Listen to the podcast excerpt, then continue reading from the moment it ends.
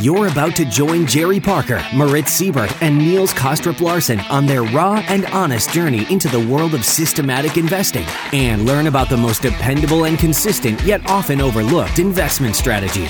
Welcome to the Systematic Investor Podcast Series.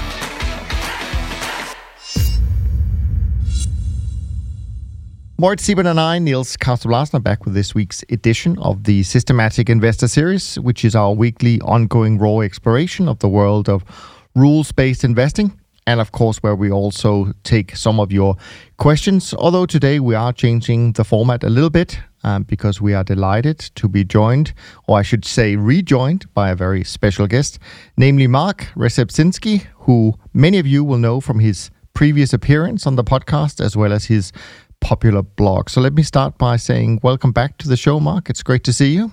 Thanks a lot for having me. I, I always enjoy coming on here and having a wide ranging discussion because so, sometimes we just don't know where this might take us. That is true. I think today will be one of them. But uh, also, let me say hi to you, Mort. So, good evening, actually, today. Good evening, Niels. How are you? And hello, Mark. Absolutely. So, uh, of course, in order to spend as much time with you, Mark, on some of the topics that you uh, thought were interesting to dis- discuss, Moritz and I will do a much shorter roundup of this week's action in, in the markets and in our portfolios. And since we are recording on a Friday evening, European time, a few hours before the markets are closing, uh, if something big happens in the next few hours, at least you know why we're not mentioning it because we're doing it a little bit early. And it actually, in fact, in terms of a, a kind of a market summary, which which I normally do, I have to say this is something I normally do on a Saturday morning with a cup of coffee. And since we are a day earlier, I didn't really find that much to uh, put into this summary this week. Although I will say the last few days, for anyone who's lived who lives in Europe, for sure, what's really dominating uh, the news headlines is Brexit because it is coming to yet another self imposed deadline, which um, they have, of course, missed all the previous many deadlines in the last four years. But at least we know that the 31st of December is, um, at least I think it is, a hard deadline when it comes to a close. Now, before I turn over to you, Moritz, to say a little bit about what happened uh, in your week. Uh, let me just mention to you, Mark, that your microphone is making some noises when you move around, so just be wary of that. Okay. Um, so we we are picking up a lot of these things. So, Moritz, I have a feeling you've got good news for us this week. That's because you saw me with a glass of champagne in my hand. Um, that is true. dancing around my desk here. No, I'm I'm exaggerating, but I have said this last week, you know, with a little bit of luck, my trend following system would turn positive for the year. And ipso facto, it did just today. Having a great week, uh, making a lot of money on the emissions contract, European carbon emissions. That is, um, I'm long that contract since since quite a while. And today the bonds are performing in the way that I like them to perform on the on the on the long side. So just a black zero. But as you have alluded to, it's two hours to go before the weekend, which means the day is still very, very young. the month is still very, very young. With a little bit of luck, bad luck, uh, I'll be down 10% by New Year's Eve. So who knows? But uh, today feels good. Well, then at least the champagne will be for something different than uh, celebrating performance. So uh, exactly. Yeah. No, as as you rightly say, there's a, still a few hours uh, left, but on our side, same picture though. We don't trade emissions, so I'm sure we're not being we're not able to keep up completely with you this week, Moritz, but it is a good week for trend following strategies also on our side, as well as actually our volatility strategy. And on our side, really has been so far bonds and currencies that have been the leaders this week. Let's leave it at that. Let's do something that is much more important, and that is to talk about some of the topics that uh, Mark thought would be interesting to discuss. And for you, the audience, uh, just so you're aware, Moritz and I are not exactly aware of what the content will be. We know a little bit about kind of the topic headlines. I think this will be quite a fun conversation where we are the ones uh, not really knowing what's coming. So, uh, almost over to you here, Mark. I mean, trend following did not meet expectations. And I think I know what you mean by that teaser when you send it over because well, I think I know what you mean. At least from my point of view, I can understand why people look at 2020 and think, wow, that's a great year for something that profits from change, but because boy, have we had changed all year long. Is that the kind of direction you were going, and and people are surprised that it didn't quite work out that way? I think so. And uh, the way I would paraphrase this is that what if I had a financial crisis and trend followers did not show up? And especially when we think about all of the work that uh, and the narrative about trend following is that if there is a crisis, trend followers will make money. And in this particular case, if you look at 2020, we've had the greatest crisis in a decade. And for a lot of trend followers, it seems as though they've missed this opportunity. Now, I will sort of say that there's been a tremendous amount of dispersion in managers.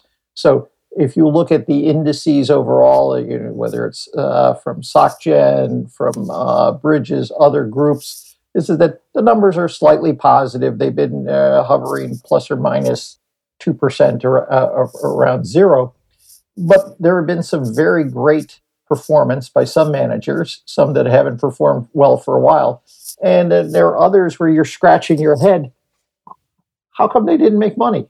So, so I guess is that the theme I would sort of say for the, this year is, is, is that we had a crisis and uh, nothing showed up, or the trend followers didn't show up to, to do what they were supposed to do. Now, fortunately, is, is that for those who have had uh, equity in their portfolio, they've done well if they just held on. But for what we was expected, you should make sure that uh, if you sort of expected a trend followers would do, do well, this would it was a year for disappointment. So now the question comes in is why is that? Why why did that happen? And uh, I think that that's been an area where I've been trying to spend some time on research because just for, for clients I work with and for my personal benefit, I want to try to understand this year and try to understand what trend followers could have done better or what could have been done differently that would have improved performance. And the first thing that sort of comes out is, is, is, that is that there's been a big disconnect between the financial and the real economy. So that while we've had a tremendous impact on the real economy because of COVID 19. The financials have not really looked like they've been affected. So, in that sense, the financial crisis did not occur for trend followers if you just look at financial assets. Now, in particular, you sort of say, I always have what I call the Rip Van Winkle effect. Assume that you went to sleep on January 1st of 2020, and lo and behold, right before Christmas, you decided to wake up and you just looked and someone showed you the paper, what would you think of this year? You'd say it was a pretty good year. Stocks did well. And I wouldn't expect the trend followers would have done that well, you know, given uh, the, the diversification they do and what they try to do. And yet that masks all of that, what was going on during the year. The other thought experiment I like to do is sort of say, well, let me tell you what happened to the real economy, or let me tell you what happened in the news tell me what you think would have happened to markets.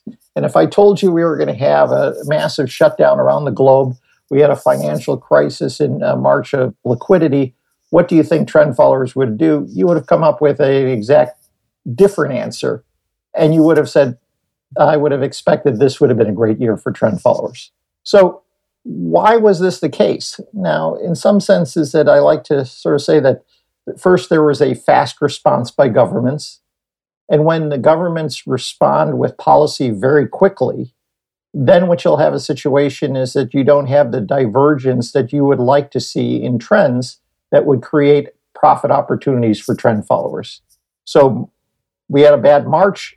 April, we were already back in uh, and moving in the opposite direction. Similarly, is, is that what we've really seen is, is that there's been a tremendous amount of uh, control of prices by governments. Some would call this financial repression. But because they've smoothed out the prices in financial assets, whether it be in credit markets, equity markets, to by just providing monetary liquidity in bond markets, is that that has not allowed trends to develop as you would expect in a crisis. If we look at those markets where there is not financial repression, there has actually been some very strong trends. For example, we had a very strong trend in gold. We had, uh, if you look at uh, Bitcoin, uh, that they've had tremendous moves. if you look at the ag markets, we've had some strong movements in ag markets. We've had strong moves in some of the industrial metals uh, because of the strong growth in, in China. And uh, we've seen that we've also had uh, some strong moves in, in currencies. But those areas where we've seen the government has had direct intervention, or that they've tried to quote unquote manipulate markets, or they control prices, that those have not been as effective for trend followers. Now there have been some good, you know, macro traders who have done well during this, but not the, the trend followers.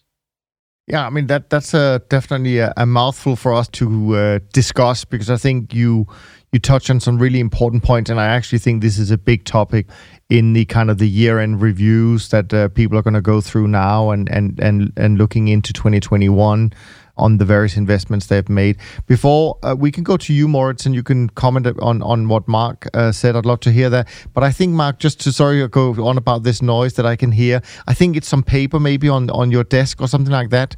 It seems like when or something is making a noise on your side. If you just would be aware of that. Okay. Moritz, Mark is touching on a couple of interesting points. I have some opinions to throw in, but I want to hear your views on why 2020 may not be the year people would expect it to be when they look at our industry? Yeah, great start to that podcast. I never thought about it that way, Mark. But when you mentioned that the non financial assets had strong trends, the agricultural markets, the base metals, the energies, right? Throw Bitcoin in there, throw gold in there. I think that's all true. And really, the financial assets this year got probably manipulated to a point where it was too difficult for us to really take the right positions right, quote unquote, right? Or the moves were too quick, the correction was um, too brief, and it snapped back the other way, and we were just wrong footed on that. Now, with the benefit of hindsight, using your analogy of you know waking up just before Christmas Eve, of course, everybody can look back onto the markets and explain what happened in 2020. You know, some of those reviews will be coming out in the next couple of weeks. Some of them, I think, are probably, as always, worthwhile reading, and other ones is just a repetition of stuff that you know already.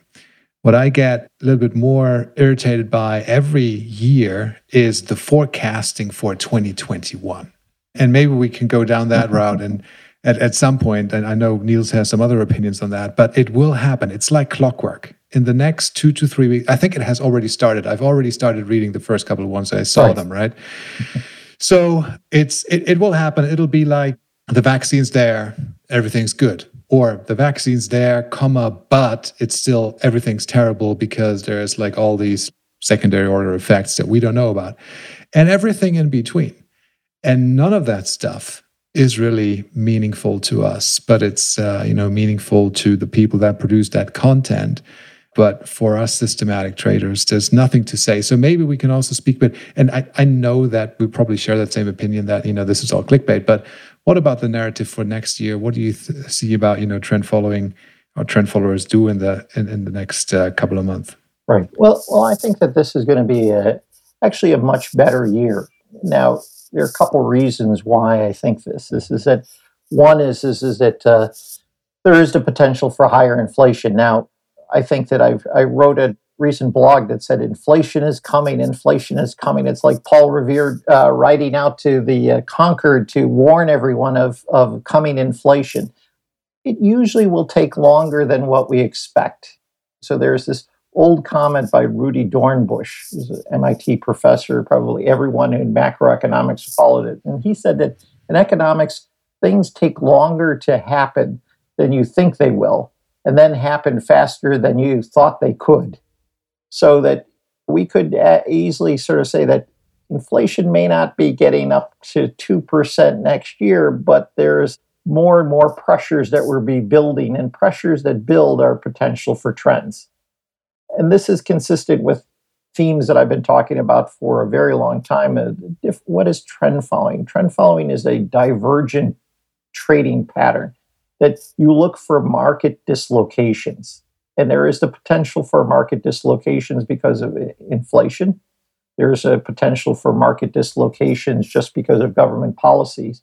And that's going to have an impact on a number of markets that could lead to good trends. And I think that that's what, what we should see in 2021. Now, we can't, as good trend followers, we can't predict where the next trend will come from. But we can sort of say that as pressures build, there's going to be greater opportunities for trends. A perfect example would be is, is that if you look at currency markets, we've written about how low volatility in currency markets have been. Now, surprisingly, even though we're at probably uh, decades lows of volatility, at the same time, you've seen that, that there's been a strong dollar sell off. It's mostly been in the euro at this point. But you can sort of see that the, the impact of policies in 2020 will start to lead to trends over time that will carry over to 2021. If you have all of this liquidity from the, on the dollar side, well, then you're going to see this slow grind down in the dollar, and now we've seen it at multi-year uh, lows. It's it's it's hitting uh, lows, and I think that we're seeing monetary policy play out there in, in the form of trends. Yeah, I want to actually go back to your first topic, if I may, because I still think we need to unpack this year of 2020 and also it, uh, you know i think this thing about you know crisis and crisis alpha and all and all of that good stuff.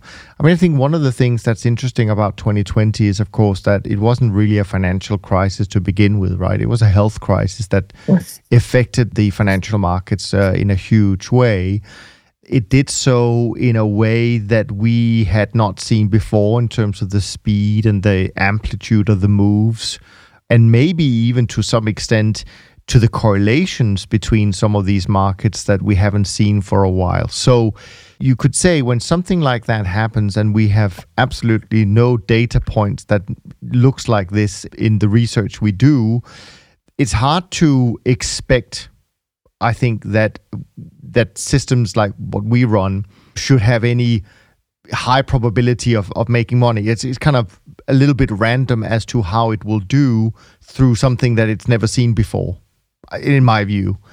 And although we have certain things that obviously have led us to design our systems in a certain way, the my takeaway from the year so far is from a ballpark point of view, the people who did well initially because they were good at reducing risk and getting short, maybe, etc., etc.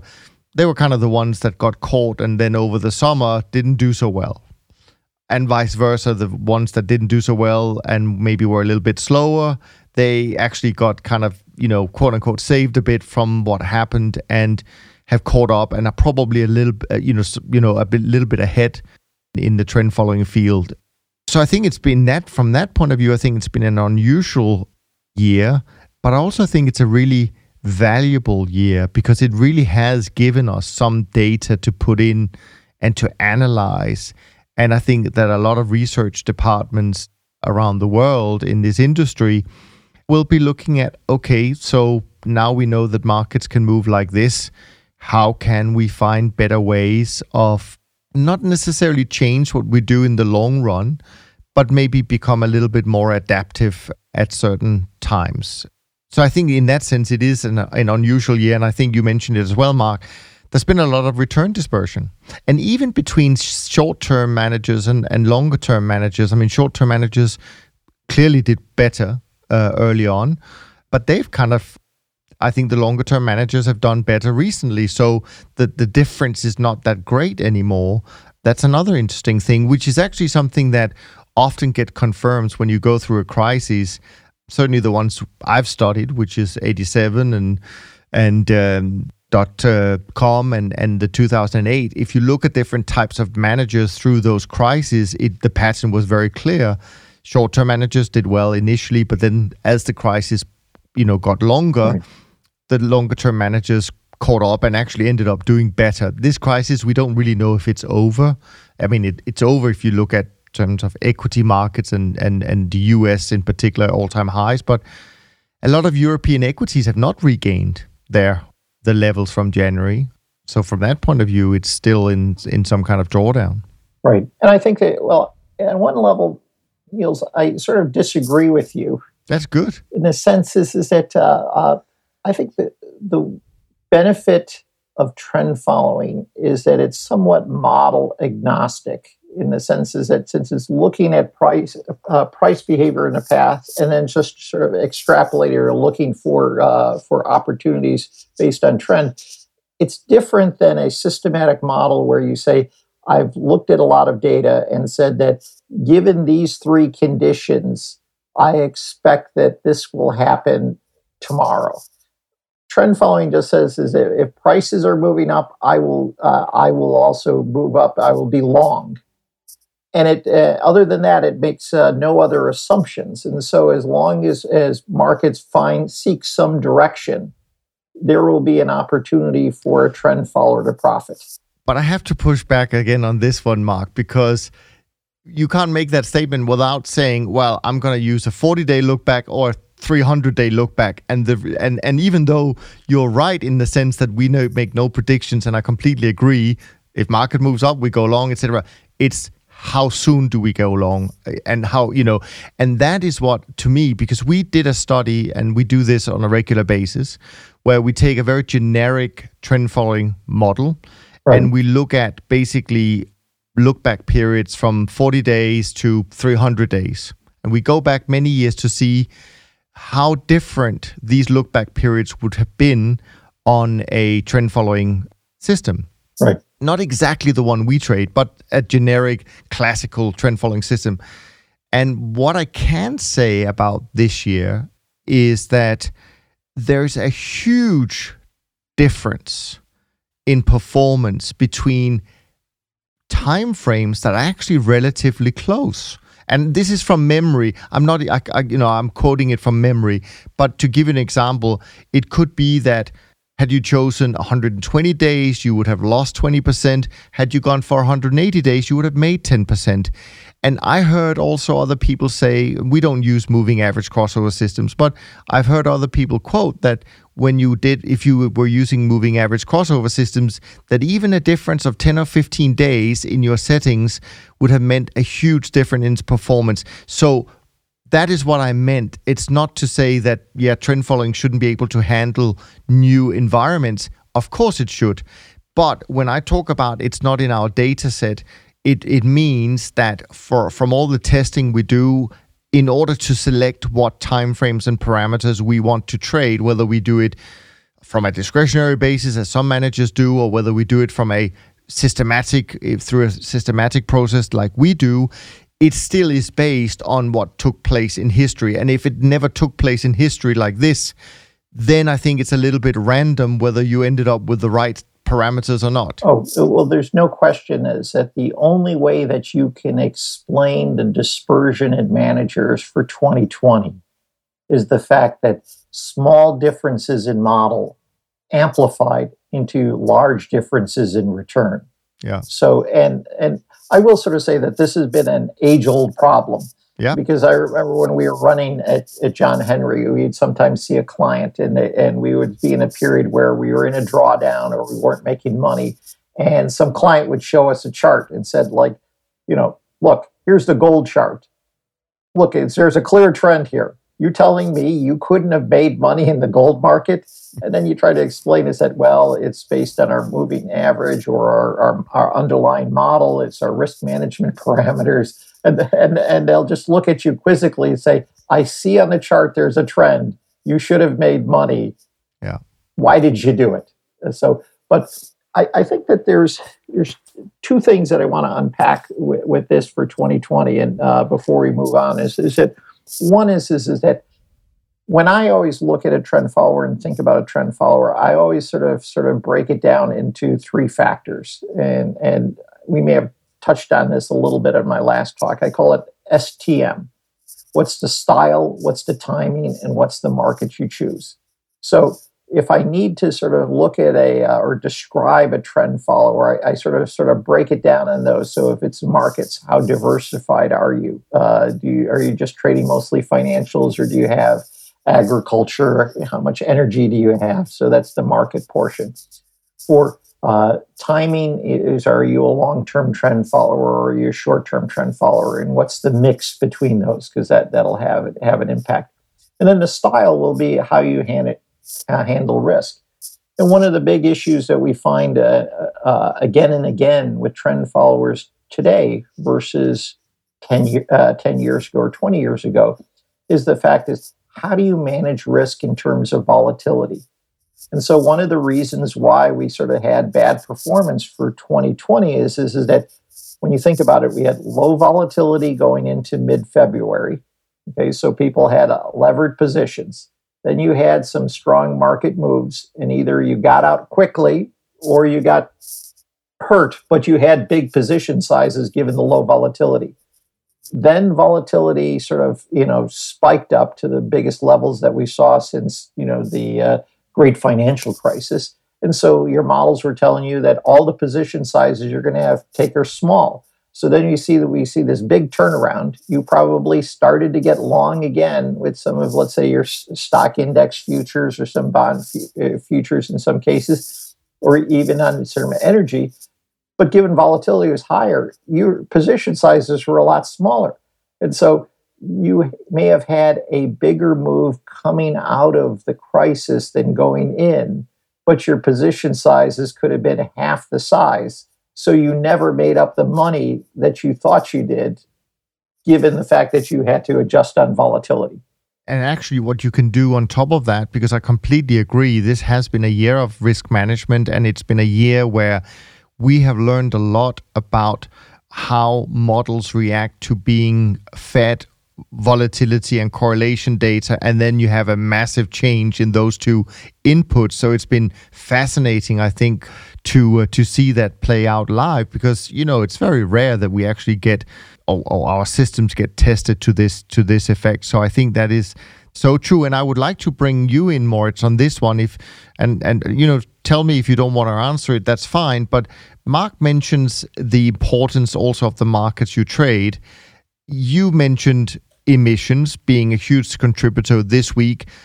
I'm wondering what if you took out emissions and bitcoin of your performance this year? How different would it be just by and, and, there may be actually other markets i don't follow some of the markets you trade but there could have been other markets that are may maybe not the ones that are in in in most people's portfolios that have just made the difference which of course is what Moritz preach, uh, uh, you know, every week. You should have as many markets as possible because you never know where the trend is. I think this year is definitely a good example of that. But it will be interesting to hear more. It's how maybe a relative few markets have made a big difference. They have, but in my experience, it's always the case that you have some clear leaders at the end of the year and they stand out. And by the way, it's not Bitcoin. Remember that Bitcoin had a massive breakdown earlier this year, and uh, trend followers got wrong footed on that one. So we lost a lot of money. I've made back that money and then a bit more, uh, holding a long position in recent weeks and months. But Bitcoin is not my best trend following performance asset. It's crude oil still. It's still crude okay. from from March, April, May. Um, yes, emissions I think ranks in the top five.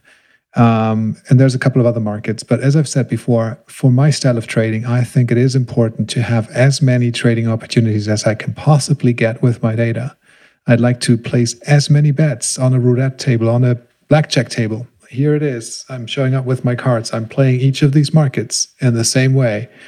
And the more hands I can play, the more markets I can trade. If I have an edge, the greater the statistical probability for my edge to play out, which is why I want these markets included in the portfolio.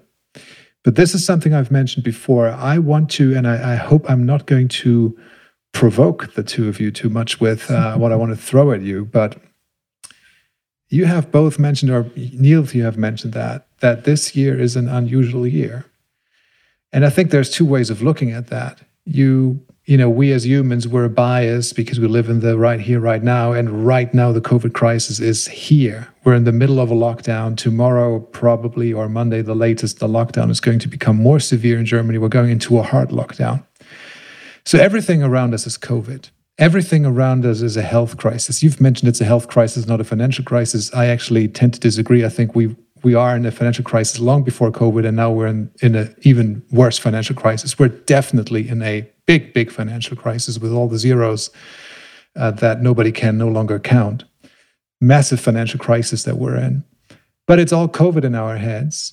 And this is why we think this year has been so unusual. And we tend to say, we need to make exception. It's it's kind of like this one-off event. Now, imagine you're a Martian and you come to planet Earth uh, for the first time, and you don't know that there's a COVID crisis going on. But the first thing that you do as a Martian is you look at all the financial market data history that we have. It's kind of like the Bloomberg Martian, right? The, the first thing he does is he opens the Bloomberg terminal and downloads all the data.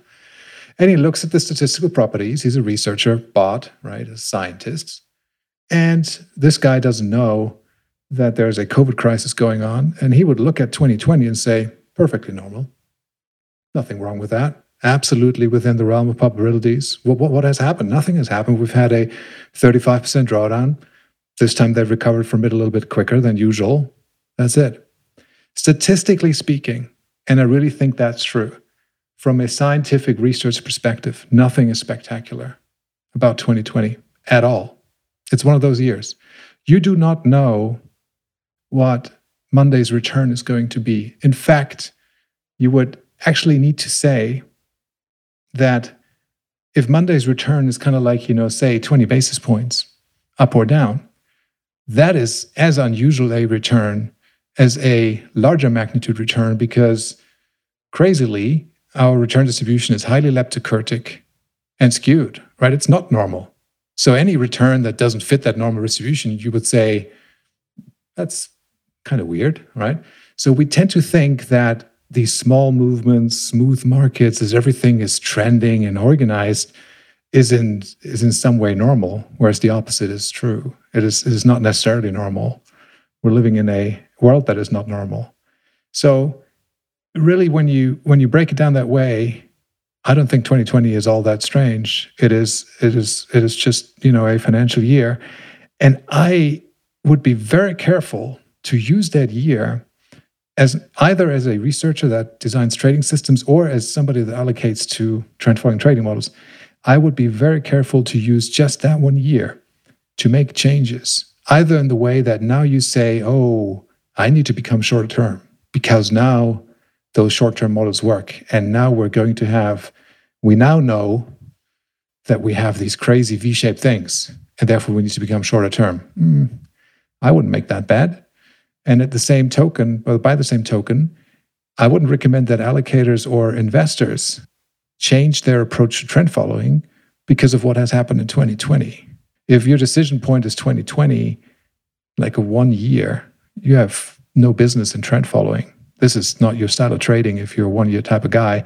And if you're changing your allocation within a year. So I, I hope I don't provoke you too much with that. But to to just say that you know this is also special and also only COVID, and therefore we have an excuse.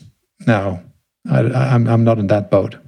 So I want to hear Mark's view. That's going to be much more interesting than my view. But what I will say about your Martian looking at the financial markets and saying this is completely normal, he clearly didn't look at all the people walking on on uh, on the ground around him wearing masks because that's not that normal. Yeah, I would say. It, it, and, I know and, this is not normal, but this is not finance, right? We we we don't trade people wearing masks we trade no, the markets. But remember, markets also reflect human behavior, right? So, so uh, there is a little bit of a link between what we humans do and what markets do. But what I will say before I leave it with Mark is to say, you're right. Change is change, and that is normal in the financial markets. What is not normal, still, in my view, is the speed it happened with, because that you can go back and look up, and it's never happened with this, um, you know, with this speed. So that's the unusual part. I also agree with you that people shouldn't um, look at 2020 as the most important data point that they've discovered and change all the models accordingly. Completely agree with that. It's just another data point that you need to take into consideration, which we will do anyways when we do our research, because now it is part of the historical data. So it will be interesting. Anyway, Mark, let's hear what you say about those Martians. There is nothing that we saw in 2020 that should cause a researcher to say, I have to fundamentally change my view on how I trade trends. At the same time, you could still agree that the 2020 was has been an extraordinary year. And this is where I probably differ with some trend followers. So, uh, and, and, you know, I'll contrast, for example, John Henry. John, John Henry would sort of say, I just look at prices. I don't really need to look at the news. I don't need to know macro context.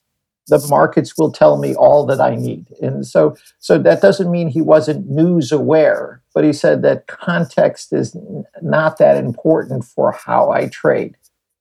And I would probably have a different view as I'd sort of say, I may not, uh, uh, I, I need to know context because context will help me with asset allocation. Context will help me in how I think about how I should build or, or work on my research agenda. And in that sense, the context that I found for 2020 is unique because the reason why we, it doesn't look like such a surprising year was because the government intervened to such an extent to smooth out prices. This is that assume that the Fed didn't do what they did in March. Assume that the ECB did not take actions that they, they took. Assume that fiscal policy did not change radically from what we have, because in some sense, at $3 trillion, the US fiscal fiscal policy was about 14% of the entire US GDP. In some sense, you have this great on the left hand, I'm going to lock down all of the businesses, and the right hand, I'm going to pay out tremendous amount of money for people who can't now work. Now, it's going to cause distribution effects, but I'm, I'm, I'm taking with the left hand and paying out with the right hand. Or the fact that we're having populist views versus progressive views. And then you think about you just sort of changed interest rates radically over the last 10 years, drove them down to zero, drove them negative in Europe, have a tremendous impact on pension plans, people's savings rates, and creates vast inequality because those people who are the uh, who are uh, in the financial elites were able to benefit from all of this. Well, those people who are smaller savers or people who had more of their money on fixed income were devastated. So, in some senses, that policies have now sort of set the tone for what we're going to see in the next year. Now, this is not to the point of what about trend following. And in that, I still think is, is that what it tells us uh, for 2020 is, is that those markets where there's greater or heavier government intervention may have fundamentally different trends than those markets that are uh, that have less government intervention and less control or financial repression. And I think that that should have an impact on how you think about maybe adjusting some of your asset exposures for 2021.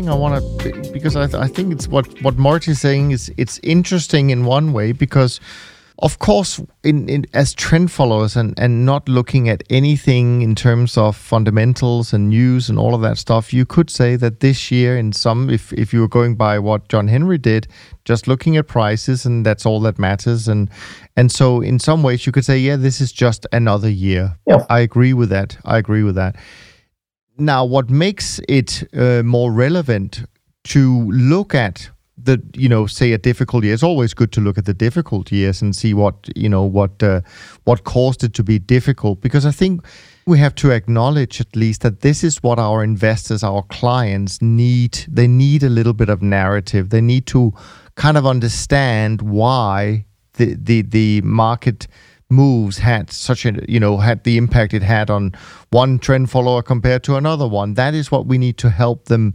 with because they have to stand in front of their investment committee and and kind of defend our strategy uh, from time to time so uh, that's why I do think that it's interesting to to to do talk about what made the year um, in my view, and uh, still an unusual year. Even though performance, it's pretty muted, really, plus minus 5% for most of the bigger managers, with a few exceptions. Um, so it's not like it's been a in a, a, year where where we've seen a huge move in in returns, except in these more niche strategies like volatility or something like that. Right. Moritz, any more provoking thoughts? Uh, well, enough of the provoking. I mean, the, I think it's it's interesting to, um, of course, observe and analyze the root cause for differences in trend following performance. You know, I enjoy looking at that. How was a short term trader positioned in March and April and, and May? And how was I positioned in March and April and May? And, and how much difference was there? This, okay, you can then present to an investor and explain why, for instance, you have done better or you have done worse than peers. Okay, fine. But it is not in any shape or form, in my opinion, relevant to what happens next.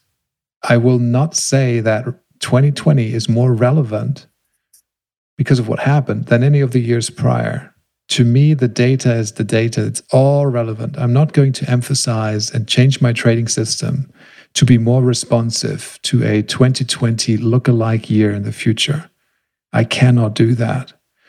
And some of the things, yes, I agree with you know what Mark is saying. You know, we, we're we're not here closing our eyes to the outside world, and the only thing we do is look at price data. Of course, we are context aware. We're aware of what happens out there in the world. But really, when you think about it, you know, when you look at history, none of what's happening today is actually all that unusual. They've done it before many, many times. Throw money at the problem. Look at Weimar Republic. Look at Venezuela. It happens in front of your eyes since Bretton Woods all the time. You only have to consider those histor- historical events to know that financial assets, therefore, respond and react to these measures, be they fiscal or monetary. This is not the first time this happens. So nobody should be surprised about that. Right. So let me ask you this though, and actually I want to ask both of you. So you say that um, one shouldn't change systems based on 2020. I agree with that, right? We we're not uh, in disagreement on that, but I do think you have to take note of it in in in in your research, right? Because you could turn around and say in the last three years, we've now seen this three times. We've seen relatively quick. I would say, you know, obviously we know February of 18, we had March of 2020, and we had to some extent Q4 of 2018 as well. So this is more frequent than it's happened before to some extent. So my question is just an open-ended question here. It's not an opinion, but my question is at what point becomes these patterns relevant for how we design our systems. I mean, how many times do we need to see this happen before we might want to rethink the way we do things, right? That that I think is relevant to to ask because we know from the data that trend followers did not do well in those periods. We know that. That that's what the data shows. So how many times do we need to see that happen in front of our eyes before we say, well, hang on, maybe I do need to look at that and see if I can find a way to deal better with that environment, but without hurting my long term performance, because that's real improvement. I'm not. I, am sure this is where you're coming from, Moritz, that we're not trying to make short term fixes if it hurts our long term performance. That I think everybody, at least they should understand. That's not what we're trying to do. However, we have to acknowledge that we've had a few incidents in the last three years for whatever reason, that doesn't really matter whether it's politically driven or what, whatever the reason is, that we don't care about. But it shows up in the data and it shows up in our performance. There's no question is that the way we should view this is, is that this is another year that we add to our data set. Is this more important than uh, any other year? Perhaps not, but we also have to realize is that there are certain factors that might affect what may happen in 2021. And the factor would be is, is that, well, you know, we knew that, that some of the, the, the large dips were arrested because of government policy. So you have to run the scenario in your mind. What happens if those policies don't occur? What you know could could things get worse? Now, interesting when we talk about history is, is, is that uh, I always go back to one of the great periods for trend followers in the 1990s. Okay, and that was the what Ben Bernanke called the Great Moderation. Now, in reality, we had the Tesobonos crisis, we had the uh, EMS crisis, we had the Asian crisis. So, you know, I think that we've had some great crises during the period of great moderation. And in some senses, that more we could be I could be agreeing with you in the sense is, is that well we had a crisis here in March. This, this is that it's one more crisis, one more darn crisis after another. This is the life we lead. And we probably will have it again in 2021. Now the question comes in is, this is that how long will it take before it gets adjusted or are there outside factors such as government that will impact what the, how that crisis will play out and does that affect you as a trend follower and and those are more existential uh, questions but mm-hmm. this leads to actually and I, i'm not trying to change the topic but a piece of research that we you know i've been working on with CAIA, the chartered alternative investment analysts association. We did a survey of hedge fund managers and we tried to sort of look at different strategies and say which were the most difficult for investors to make their manager selection okay? And what which ones were easier and it's sort of interesting is, is that there's two areas where it was very difficult or, or investors said it was very difficult for them to do manager assessment Number one was venture cap slash private equity. we sort of expected. We don't have a lot of information. It's more of an opaque market. The number two area was systematic managers. So, surprising about all of the information we have, you trade liquid markets, uh, and lo and behold, is, is that in the top areas, which are the hardest to select for investors, was systematic and CTAs which in some sense is sort of surprising because you sort of said like well if you have a model you, you could explain the model. You should be able to sort of we know what the factors are. We know what markets you trade it should be relatively easy for us to, to choose uh, one manager over another if you started you know just uh, uh, initially and yet this dispersion for 2020 it tells you exactly is that small differences in how people build models could have a big difference in the kind of return you're going to get in one year, or in three years, or in five years. And uh, just a little bit more on this particular vein is, is, is that we asked, okay, well, what are what are the factors that are most important in manager selection? You know, was it quantitative or qualitative? Is more quantitative for systematic managers relative to, let's say, venture cap but at the same time is, is that a high percentage of the of trying to determine whether you should select a given manager is based on qualitative factors.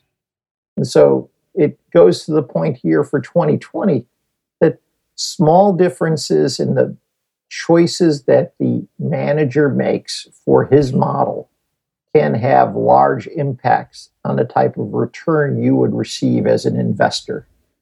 And I think that 2020, if you want to say what makes it unique, is, is that you may not be able to predict, but you've got to be really careful on the managers you choose because they're not all the same. A trend follower, eh, some people would say, well, a trend follower is a trend follower is a trend follower. And that is not the case. We had, and it, I, I agree with that. I think we can also show, and we've had this actually on the podcast, I think three or four weeks back when I mentioned it, work done by Richard Brandon, just clearly showing that you should, you know, as an allocator, should just pick one CTA, pick a bunch, yep. pick a handful, and you um, diversify that problem to a large extent away. I'd like to remind you that we had massive, absolutely massive, and much greater return dispersion between trend following CTAs in 2008. Some of those managers were up more than 100%. Some of them were up 20%. Now they were all up. So people could say, oh, yeah, I'm happy, I'm up but the dispersion was about 100%, right? Wide. Really, really massive, much stronger than this year. So this happens all the time. Diversify your bets. And, you know, the other point that you made about, you know, this is again the context related and maybe like the um, the outlook. What will the future bring? Where, where are we going? Nobody knows that for sure, of course, you know. But yes, I mean, you get thinking about some form of a reset, or will that blow up at some point? The governments can print no more. There will be hyperinflation, whatever it is, or reset of the currency system into something else. A jubilee. There's many, many different opinions out there, many different ways forward, and nobody knows which one it's going to be. But I'm willing to stick on the trend following path because I think there will be trends going forward and potentially much stronger ones than we had in the past. You know, if they kind of like let it rip. At some point it'll it'll just go because people become fearful and there will be inflation and then some will things may, I'm, I'm not saying that there will, things may just be trending much, much more. I think the context that I think about personally in this such an environment is to say, okay, even if I'm completely nailing it, I'm it's all aces. I'm hitting the nail on the head. I have the the most beautifully calibrated trend following system that catches it all. What I will get in return may actually be worthless. It, it might be cash that you put into the back of your F 350 with buckets and it's worth nothing, right? So you've nailed it and your price is zero. You get nothing in return except, you know, beautiful papered color money. So in that context, of course, you say, well, you know, I'm not going to be placing just that one trend following bet. I'll be long some real estate. I'll be long some gold. I'll be long some Bitcoin. I'll be long some other assets that, you know, kind of like keep me out of that craziness. And I completely appreciate that type of thinking. You know, we're, we're not here saying that as soon as you do, as soon as you have any other asset than a trend following type of trading strategy, then that's bad. No, no, no, no. I think, you know, it's very important to, you know, have that context in mind and be, at least mindful and thoughtful about you know how things could change and that your trend following system may actually even though it's good not be the winner well i think the one thing i could sort of say will be a winner is this is that uh, and and when we start to talk about themes for 2021 something i've been talking about is is, is, is that uh, what is a safe asset generally is, is that the, the, the view has always been well i got to hold treasuries. You know, I got to hold government securities because uh, bonds, because that's a safe asset because it's negatively correlated with stocks. You know, I, I clip my coupon, I get some appreciation in a crisis, in a, in a, you know, so if there's a flight to safety, I got to hold my bonds because, you know, that's that's going to be my safe asset. And when we have rates so low and they're down to zero, is, is that maybe the safe asset is the is the asset that uh, that actually trades trends. So in some sense, is that my safe asset for 2021 is a trend following model. Now, albeit is is that the returns have not been strong in, in 2020.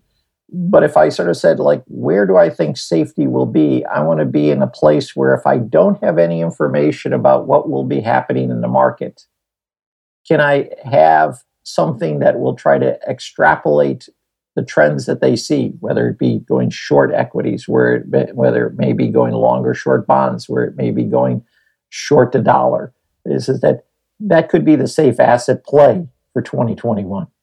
You know, and I'm going to take it a step further, Mark, because that's something. If I had if I had more time in the day, I would write this blog post or whatever it is. Maybe you maybe you should write it, Mark, and we'll talk about it uh, in in a in a few months on the podcast because there's so much talk about what is a, a good store of value, right? Is it gold? Is it Bitcoin? Whatever.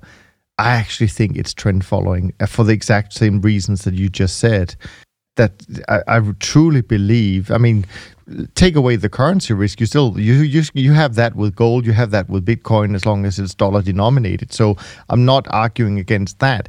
But you're absolutely right. In an uncertain world, and I think we've proven it this year. Okay, maybe we as an industry didn't make a lot of money, but we've been incredibly well behaved overall, um, relatively low volatility in our returns much better returns compared with most equity markets, uh, except for the US, maybe, and so on and so forth. So I actually think that if we could get people to think about trend following as a s- safe store of value for a big part of, of people's portfolio, as you say, it could be a replacement for the treasury part, which uh, is returnless risk at this point, in my opinion. I think that would be great. And you have to put that in the context is, is that uh, I try to look at this as objectively as I can. Is, is that the tremendous play over the last decade was a 60 40 stock bond portfolio. That, you know, and let me put this way even if you're a trend follower, it was hard to beat the 60 40 stock bond. You can sort of, you, you figure out what the equity side you want to be, you pick the bond side. That combination was tough to beat. And the reason why is because you had these great unique characteristics of of a negative correlation between stocks and bonds. you had the safe asset of bonds that actually had room where the price could appreciate, interest rates could come down, and you were still clipping some coupon. And that was a great combination. The question comes in is on, on going forward is, is that in terms of safety, would you rather hold a 60 40 mix between, let's say, uh, European bonds and European equities over the next year? Or would you rather hold a diversified portfolio that can go long short of assets around the world? And when you pose it that way, I, I think is that trend following could be viewed as a safe asset. Couldn't agree more. Couldn't agree more. It, it's now we have the rebel. He's coming on. I, no, I because I, I, don't think it is a safe here. asset. It's, it's certainly a much safer and a much more intelligent and a way way better investment strategy than long only bonds or long only equities or even 60 40, right? And even though you could have said in the past 10 years with 60 40 having worked so well, oh, yeah, great. I mean, it has worked so well that back then, but over very long times, I'm 100% positive and convinced that a trend following trading system that can go long and short rather than just hold long positions and actually leverage the bond component up if you do it in a risk parity style which you know a lot of people do as well is a much safer and a, and a way better investment strategy for long investment horizons. But it's not an asset, it is, it is a strategy, right? It, it operates with fiat assets. And I, I absolutely don't think it is a storehold of wealth, as Niels was saying. I, I completely disagree with that. It is everything but it, it, you know, unless you denominate your fund in gold, which some have done, which I think is a great idea, so a gold denominated CTA or a Bitcoin denominated CTA. Now we're talking about actually something that can be a storehold of wealth. But anything that pays out fiat is, I mean, look at all the zeros around the world. That is not a storehold of wealth. A bond is probably the worst, but cash is trash, right? So if it pays out cash, it is definitely not a storehold of wealth, and it never has been. None of these currencies, except the US dollar and the pound, have survived and the the pound and the dollar are massively down. People just don't realize that fact. And you know, you could actually say it is to a certain extent true for gold, which has the longest track record of being used as a monetary metal, a monetary asset, and a storehold of wealth for centuries, right? But it does inflate by about two to three percent a year. And the higher the gold price, uh, the more the mines actually put an effort into mining more gold. So at 2%, mathematically, after 38 years, if you compound it for 38 years, 2%, you're 100% inflation. You've lost your money in gold, right? And 38 years is within our lifetime, by the way. This is not something that, you know, is spread out over something that you don't get to see. That happens while you are on planet Earth. So, no, it's not a storehold of wealth. It is a trading strategy that, you know, for most part pays out fiat money. Then you need to do something else with that fiat money. But yeah, is it is it better than 60-40? Oh yeah, for sure. Know, I think I'm taking poetic license with uh, a strategy versus the safe asset. But I think that uh, the reason why you know I still like that story is that it embodies many of the things we want in an uncertain world. In an uncertain world, we don't know what's going to happen. So, so we have to put more value on what is the price, what are prices telling us in our behavior. In an uncertain world, we also want to be able to go long and short. So we want to have strategies that could be able to sort of say that I'm agnostic on whether I should be long or short any given market. Mm-hmm. And I think that the other advantage is, is that I also want to be agnostic on what is the asset class I choose. I want to try to find opportunities wherever they may be. And I think it, uh, the one thing that I follow is, is that there's a number of uncertainty indices that have been developed. And what they do is they take news stories and then they'll they'll, they'll generate sort of what would they consider the amount of uncertainty by keyword searches. So it's mostly done out of Stanford universities and is readily available. Is that the, the level of uncertainty that we've seen over the last few years? It, it peaked in April and it's it's come down, but the numbers and the global and the U.S. uncertainty, policy uncertainty, have been extremely high. And so it's hard for anyone to forecast what direction we're going to do. So in an uncertain world, this is that there's a premium on being able to be nimble in where you're going to put your money. And that, and that may not be in gold, because uh, gold, I think, sometimes reflects people's views at any given point in time. It's it, it's almost a reflection of of, of uh, you know sometimes it, it's correlated with gold uh, with inflation. Sometimes it's not. Sometimes it represents uncertainty. Sometimes it doesn't. So I think we want to have a, a, a strategy that will be able to protect money in any kind of environment, and that's a long short strategy. And the and the deciding factor is what are the trends. Yeah, I mean, obviously, in, in a sense, I'm not completely surprised that Moritz disagree on the on on the store of of wealth and and all of that stuff because I imagine that when you talk to people nowadays and they talk about fiat and all of that stuff, it all leads back to well, then there's only one, and that's Bitcoin, and I just don't agree with that. You know, you can't have something that is so volatile as your store of value. I mean, when it goes down 80% in, in a few months, that's crazy in my opinion. So uh, it, it, may over time develop to something stable and, and free from fiat, although it's still denominated in US dollars to some extent. If you want your cash, you need to convert it to something. And if the dollar is worth nothing, I mean, I don't know how much that helps uh, with your Bitcoin. So um, so I don't know. I'm I'm more in, in Mark's camp. That's something that is more stable and and able to be long and short. And I know it's not a single assets. It's a strategy comprised of obviously many assets, but we talk about it as one asset class or, or, or and so on and so forth. And for me, I think it certainly represents something that is fairly stable and that I don't think will suddenly go down 80% in value. It's it's not that. I mean, I'm not holding up the the Bitcoin flag here, as you know. Not not only then use gold. Gold is substantially less volatile, but uh, it has kept its value much much better than fiat cash. So there are some people saying that you know over time Bitcoin will become substantially less volatile. I don't know that. I don't have an opinion about that. Right now, it is crazily volatile, so you can really only manage it by position sizing appropriately. But for sure, we do know that you know paper money is not a good storehold of wealth, and you know this is, I mean, open any textbook on financial history, and it, it's right there. It's it's a fact. It's it's undeniable fact. So you have to think about what you're going to do with that money, and um, your trend following trading system may protect it and may be a very safe strategy in that fiat space. But then you have to do something with it after the fact. Yeah, but don't you have to do that at some point? I mean, with gold, you can have 20 years where it, I mean, it has fallen. There, there's been periods where gold prices have gone down for 20 years. Sure, because other things have gone up, but you're talking about a storehold of wealth, right? I mean, some people, they use stocks now as a storehold of wealth.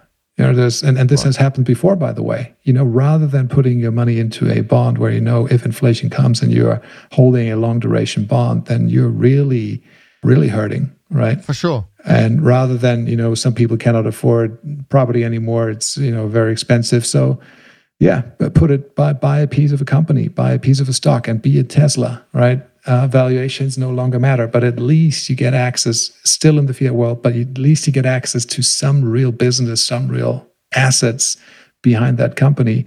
That's also store of wealth, and some of that is also crazily volatile.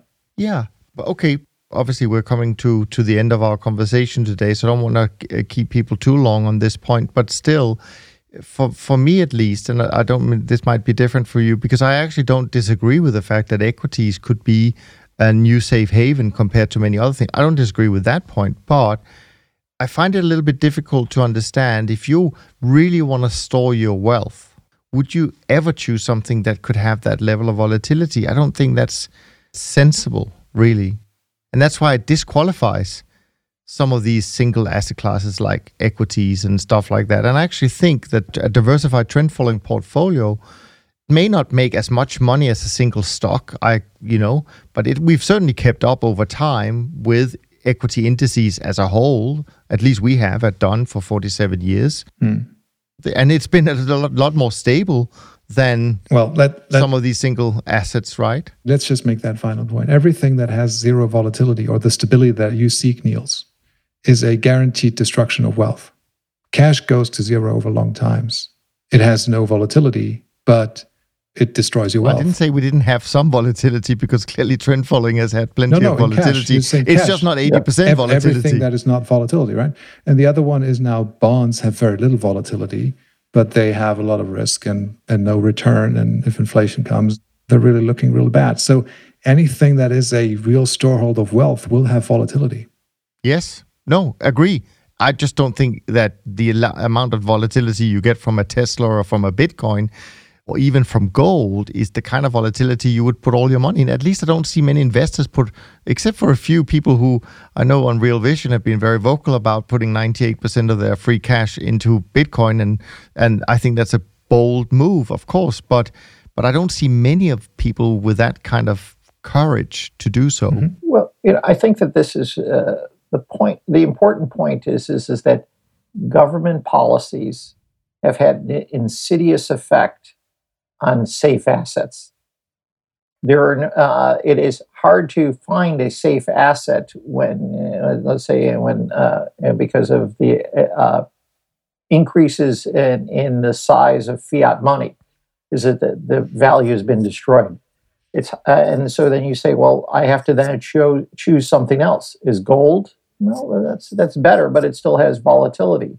You, you know, what we're saying is you uh, drove rates down to negative levels. Well, then people sort of said, well, maybe the safe asset is a dividend-paying stock. Maybe it's a uh, and uh, it's a tech play. So what happens is that because we've destroyed the concept of a safe asset, we have forced people to make different decisions across the spectrum of assets to form what they think is safe. And I think that in that kind of world, the only thing you can do is follow a strategy that sort of tries to be nimble. And then you say, well, what does it mean to be nimble? Well, in, in, uh, from our view, and I think I'm preaching with both of you, is that the way to be nimble is to follow the price action and follow trends Yes. and nimbleness will create safety and and i think that that's the that's the point we want to try to get for 2021 is is, is that that that given we don't know what will happen you need to be nimble and we know that with all the forecasts that we're going to see in, at the end of this year from all the major banks and all the uh, brokerage firms we know that most of them are going to be stale within 30 days so the only thing we can sort of say is, is that I will not make a prediction per se of what will happen in 21. My prediction is that markets will move. Investors need to be nimble. And the best way to be nimble is to pro- follow the price action and trends. Amen. I think we can all agree to that. For sure. Now, um, we've taken a lot of your time, Mark, on a Friday afternoon, your time, Friday evening, our time. So um, I will save the next points for next time we uh, we hear from you, which is hopefully not that long from now. In the meantime, before we wrap up completely, in terms of performance, actually, as as as uh, we have indicated early on, um, performance is looking better as we come to the close of the year. The BTOP50 index is up another one and a half percent so far in December, up 2.4 percent year to date. The SocGen CTA index up also 1.6 percent, down about three quarters of a percent for the year. The SocGen Trend Index up 2.2 percent, up almost two percent for the year. Uh, catching up on the short-term traders index, which is up a quarter percent, up two and a half percent for the year. MSCI still doing well, up another 1.76% as of yesterday, Thursday. It's actually losing money today, so it might be getting more flattish for December. And and uh, World Government Bonds having a good day today and up a little bit so far this month. Next week, by the way, we will have Jerry Parker back. So keep your questions coming in for Jerry. Can email them to info at toptradersunplug.com and we'll do our best to get them answered next week. Before we finish, Mark, uh, Mort and I sometimes share some of the good content that we've come across. Could be a podcast, could be a white paper, whatever it is. Besides your own good stuff that you produce so much of, um, and people should really should go and check it out. Are there anything that have sort of caught your attention in the last week, two weeks that you thought was really well put together? Absolutely, and and I'll, I'll sort of say that uh, I wrote a blog post. Uh, it was probably about a month and a half ago, and said that every investment committee should have a devil's advocate. That you need someone to sort of take an opposite position because that leads to better decision making. And even if you're building a model, you want to have someone to be a devil's advocate to say, well, what if we try something else as opposed to get the consensus? One of my readers sent back and said, you got to read this book. It's called In Defense of Troublemakers. And what they said is, is that that actually is, is that that having faux devil's advocates or actors who sort of pretend to be taking the opposite view leads to worse decision making because it just causes the majority to come up with uh, stronger opinions. But that you, when you think of diversity in your company, when you think of diversity in your business, it's diversity of opinion, and that you and that even if those opinions are wrong, it causes the majority to to think harder and make better decisions in the long run, even if they don't change their mind but the, the process of their decisions will be better. So I would sort of say that that's the most important piece that I've read in the last month. And it sort of caused me to just, I, I just posted a new post to say I was wrong about the devil's advocate. You don't need one, you just need good dissent. And I think that that occurs when we have these discussions. This is that we want dissent because then I think your, uh, your listeners become better informed because they have different points of view.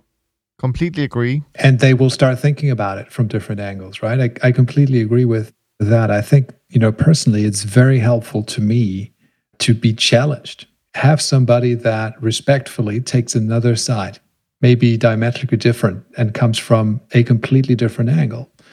So, for instance, you know, to to preemptively answer your question, Niels, about a good podcast, you know, a lot of people speak about inflation these days, and we have mentioned the inflation word a couple of times today.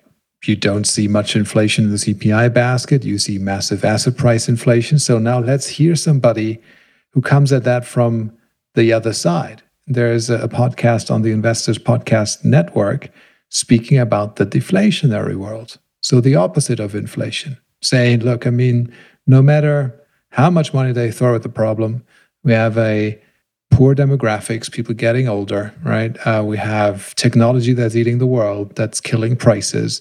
We are in a deflationary world. So go away with all your inflation talk.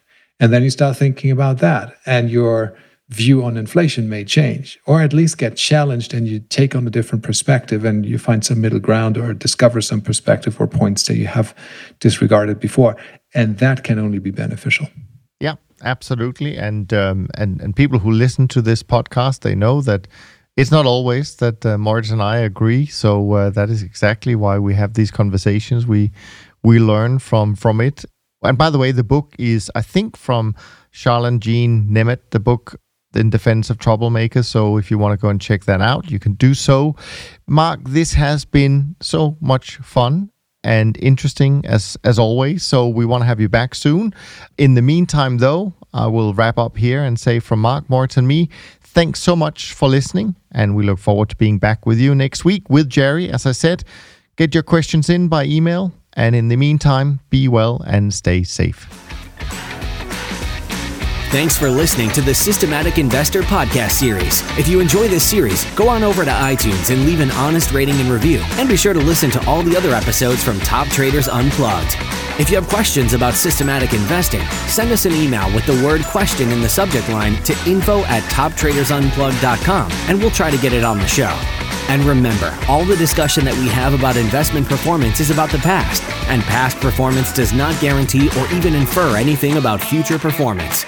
Understand that there's a significant risk of financial loss with all investment strategies, and you need to request and understand the specific risks from the investment manager about their products before you make investment decisions. Thanks for spending some of your valuable time with us, and we'll see you on the next episode of The Systematic Investor.